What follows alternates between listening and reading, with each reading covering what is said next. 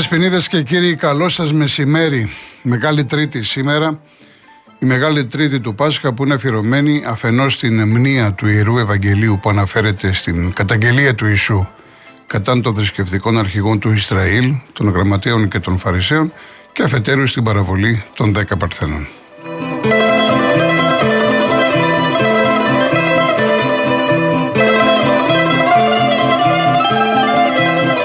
Σαν σήμερα γυρίζουμε πολύ πίσω, 1821, η πρώτη ναυτική επιτυχία των Ελλήνων από την έναρξη της Επανάστασης όταν πλοία των Σπετσών εχμαλώτησαν τρία τουρκικά στη θαλάσσια περιοχή της Μήλου. Αργότερα το 1890 το νησί Έλλης, ανοιχτά του Μανχάταν, γίνεται ο πρώτος σταθμός των Ελλήνων μεταναστών πριν πατήσουν το πόδι τους σε αυτό που έλεγαν τότε οι γη της Ευαγγελίας στις ΗΠΑ. Εκεί λοιπόν υποβάλλονταν σε ιατρικές εξετάσεις και εγκρίθηκαν οι όχι είσοδό τους στην Αμερική. Το 1941, γερμανικό βομβαρδιστικό στο αγροτήριο Καφυρέα βήθησε το πλωτό νοσοκομείο Αττική, αν και έφερε εμφανώς τα χαρακτηριστικά των πλωτών νοσοκομείων. Επέβαιναν 166 άτομα και 50 έχασαν τη ζωή τους και το 1955 κυκλοφόρησε το πρώτο φύλλο της εβδομαδίας αθλητικής εφημερίδας Αθλητικό Φως, το σημερινό φως, που ακόμα υπάρχει στα περίπτερα και εύχομαι να υπάρχει για πολλά χρόνια. Χρόνια πολλά λοιπόν στο φως.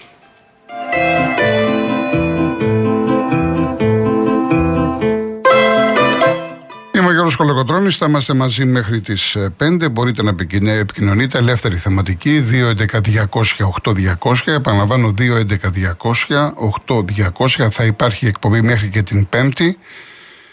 Μπορείτε λοιπόν να βγείτε να πείτε οτιδήποτε θέλετε, όχι μόνο για το αθλητικό κομμάτι. Είναι η κυρία Ειρήνη Κούρτη στο τηλεφωνικό κέντρο, η κυρία Κατερίνα Βουτσά είναι στη ρύθμιση του ήχου. Όσοι θέλετε να στείλετε email studio papakirialfm.gr και SMS real κενό Γράφετε αυτό που θέλετε και το στέλνετε στο 19600.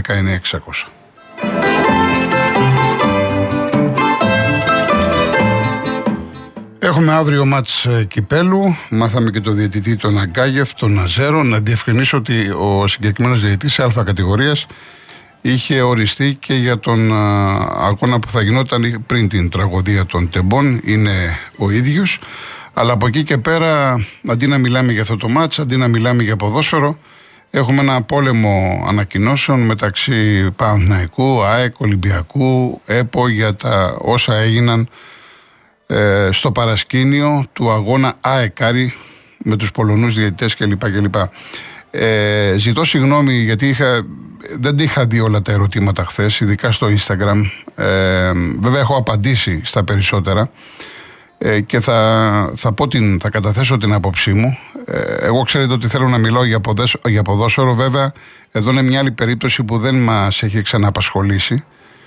Και ε, οπωσδήποτε το θέμα είναι πάρα πολύ σοβαρό και θα καταθέσω και αυτό που, που πιστεύω ότι έπρεπε να γίνει. Γιατί μπροστά δεν ήμουνα. Δεν μπορώ να ξέρω εάν οι διαιτητές από την Πολωνία είχαν πιει, ήταν μεθυσμένοι ή δεν ήταν. Ακούμε τι λένε οι ίδιοι, ακούμε τι έχουν πει κάποιοι επιβάτες που ήταν στο αεροδρόμιο. Σε κάθε περίπτωση, νομίζω ότι για να μπουν τα πράγματα στη θέση τους και επειδή ο καθένας λέει το μαγρί του και το κοντό του και έχουμε και ακραίους χαρακτηρισμούς, τι πιο απλό, τι πιο φυσιολογικό, ε, εάν δεν είναι εφικτό να το δούμε όλοι εμείς, οι κοινοί θνητοί, τουλάχιστον να στο δούνε το βίντεο στην ΕΠΟ ή στη ΛΙΚΑ μαζί όλοι, όλες οι ομάδες για να βγάλουν ένα συμπέρασμα. Τι ακριβώς ε, συμβαίνει. Αυτά τα οποία συνέβησαν, μιλάμε μέσα στο αεροπλάνο και στο χώρο που περίμεναν τις αποσκευές τους. Άρα υπάρχουν μάρτυρες. Μπορεί να κληθεί λοιπόν το πλήρωμα στο αεροπλάνο, μπορεί να κληθεί η αστυνομία του αεροδρομίου και φυσικά σε όλο τον ευρύτερο χώρο του αεροδρομίου ξέρουμε ότι τα πάντα βιντεοσκοπούνται. Υπάρχει δηλαδή υλικό. Δεν καταλαβαίνω γιατί βγαίνει ο καθένας και λέει, μιλάει, λες και ήταν εκεί και τα, δεν ξέρουμε και πώς τα μεταφέρει. Ανάλογα το συμφέρον του. Άρα λοιπόν γίνεται μία έρευνα. Να διευκρινίσω ότι η Πειθαρική Επιτροπή, η αρμόδια Επιτροπή Διετησία της ΟΕΦΑ έχει ξεκινήσει την έρευνα και είναι λογικό. Διότι δεν μπορεί να καλείται κάποιος να πάει να διαιτητεύσει σε ξένη χώρα και να υπάρχει καταγγελία ότι είναι μεθυσμένος και να λέει διάφορα καταλαβαίνουμε ότι το θέμα είναι πάρα πολύ σοβαρό. Άρα δηλαδή η UEFA πρέπει να το κάνει πρώτα για την ίδια την UEFA.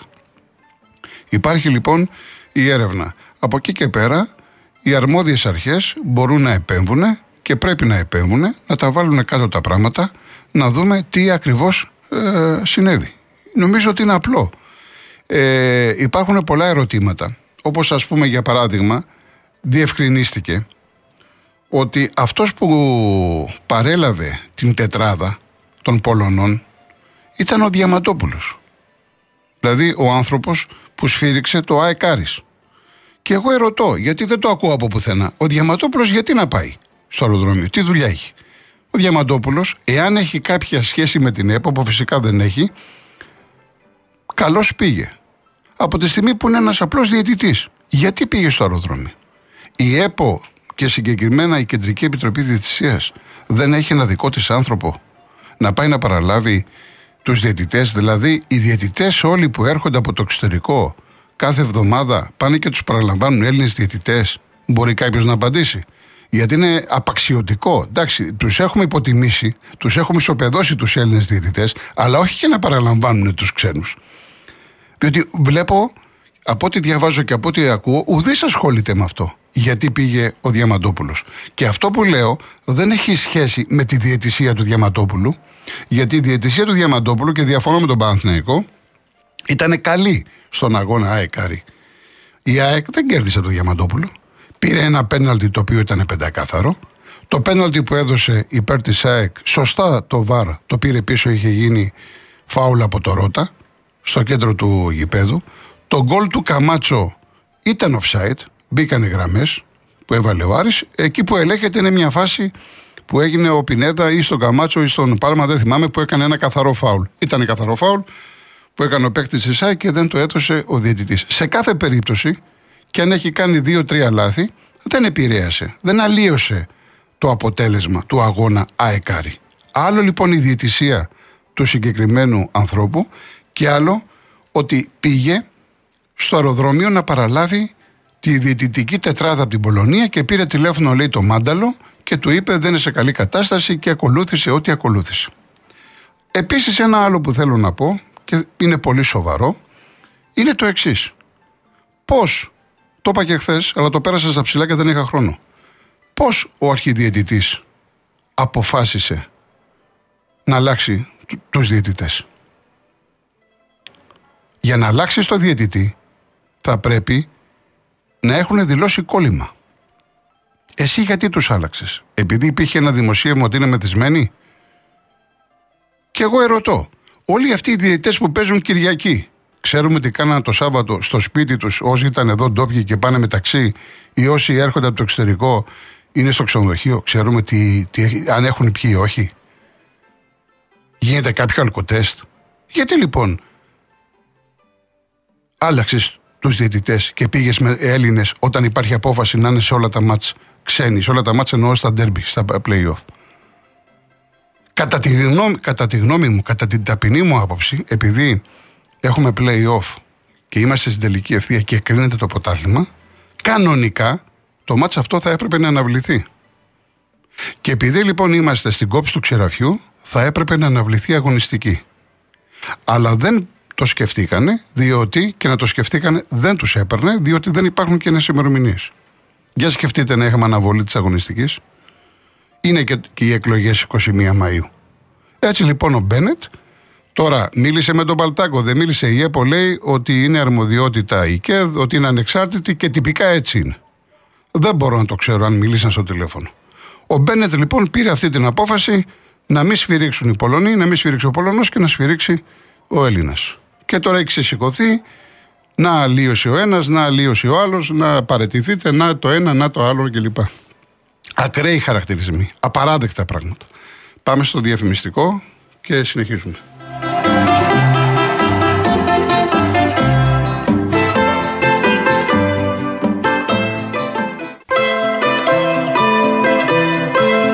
Λοιπόν, συνεχίζουμε. Ε, μου λέει ο Ηλίας ότι ήταν ο τέταρτος διαιτητής. Ναι, το ξέρω ότι ήταν ο τέταρτος. Ωραία. Και ο τέταρτος πάει και τους παίρνει. Αλλά γιατί να πηγαίνει ο τέταρτος; Αυτό λέει. Τι δουλειά έχει, γιατί να πηγαίνει ο τέταρτος; Θα πρέπει να πηγαίνει παράγοντα τη ΕΠΟ. Η, η δουλειά του τέταρτου διαιτητή είναι άλλη. Όχι να πηγαίνει στο αεροδρόμιο να παραλαμβάνει. Έχω κάνει και δύο φορέ έχω κάνει σχετικό κομμάτι στο φίλατρο.gr. Το ξέρω πάρα πολύ καλά πώ δουλεύει. Ευχαριστώ όμω, ηλία μου, να είσαι καλά και παραλαμβάνω. Δεν έχει σχέση καμία ιδιαιτησία του Διαμαντόπουλου με αυτά τα οποία λέω. Και μάλιστα ένα φίλο τώρα ε, χύνω λέει δηλητήριο για την ΑΕΚ. Τώρα που το. Τέλος πάντων. Εντάξει, ο καθένας παιδιά πώς θέλει τα ακούει. Ε, εγώ δεν, δεν με ενδιαφέρει η ΑΕΚ, ο Ολυμπιακός, ο Παναθυναϊκό ξεχωριστά. Με να με ενδιαφέρει ότι έχουμε ένα πρωτάθλημα που υπάρχει μεγάλη αγωνία. Μπορεί να μην βλέπουμε τη σούπερ ποιότητα, αλλά εν πάση περιπτώσει υπάρχει αγωνία, υπάρχει ενδιαφέρον. Και εδώ γίνεται σκοτωμός. Μάλιστα τώρα πριν από λίγο πάλι πλακωθήκαν στη Λίγκα. Έχουν συμβούλιο, αποφασίσαν τα υπόλοιπα μάτς να έχουν κοινή ώρα έναρξης. Έχει πέσει το τραπέζι ώρα 8.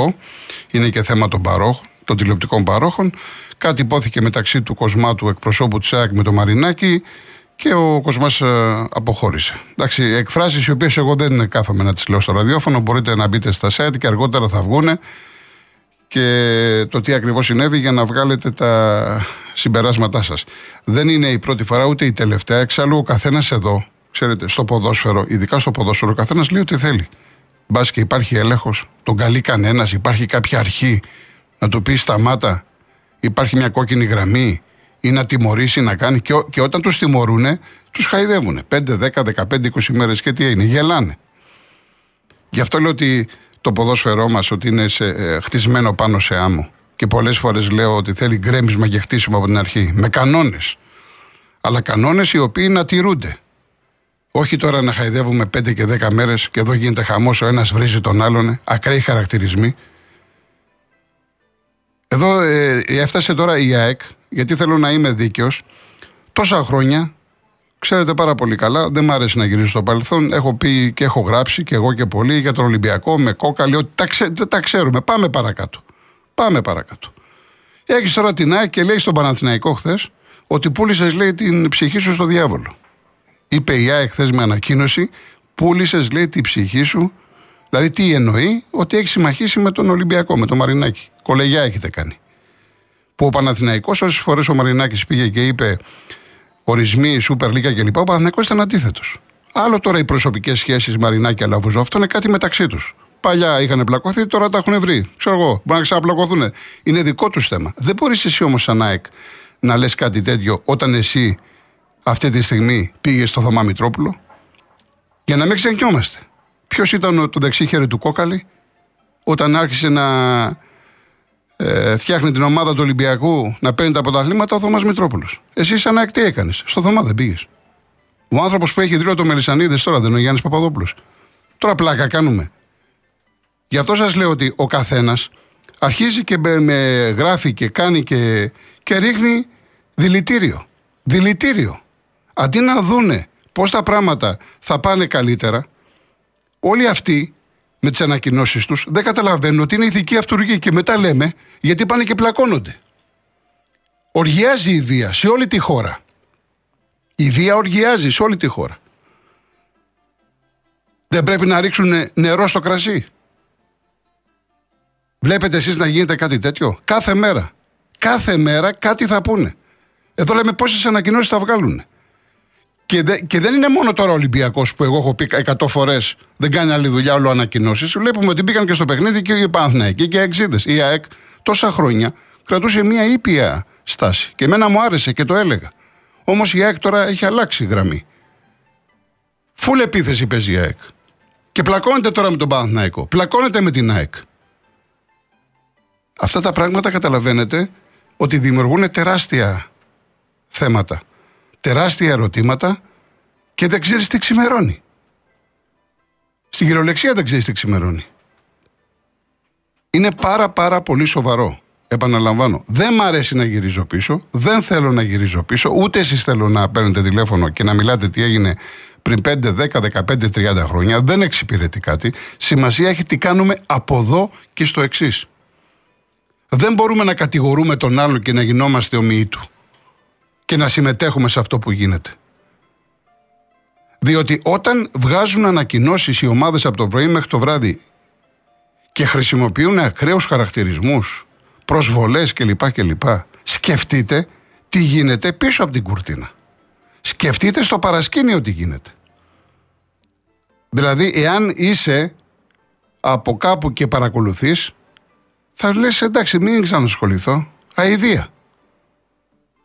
Και όλοι αυτοί που βγαίνετε και λέτε ότι ντρέπομαι και κάνω και δεν πάνε τα παιδιά μου στο γήπεδο και δεν τα παίρνω και λοιπά, έχετε δίκιο. Τι να σας πω, τι έχετε άδικο; Φυσικά έχετε δίκιο. Άλλο τώρα αν είσαι αεξής και θες να πεις το καλό για την ομάδα σου ή ο Ολυμπιακός ο Παναθηναϊκός. Όμως πρέπει τα πράγματα να τα δεις σφαιρικά. Ο καθένας κοιτάει την πάρτη του. Ο καθένας κοιτάει πώς θα πάρει το πρωτάθλημα. Πατάνε επιπτωμάτων. Κανέναν δεν τον ενδιαφέρει το ποδόσφαιρο πραγματικά. Μα κανέναν.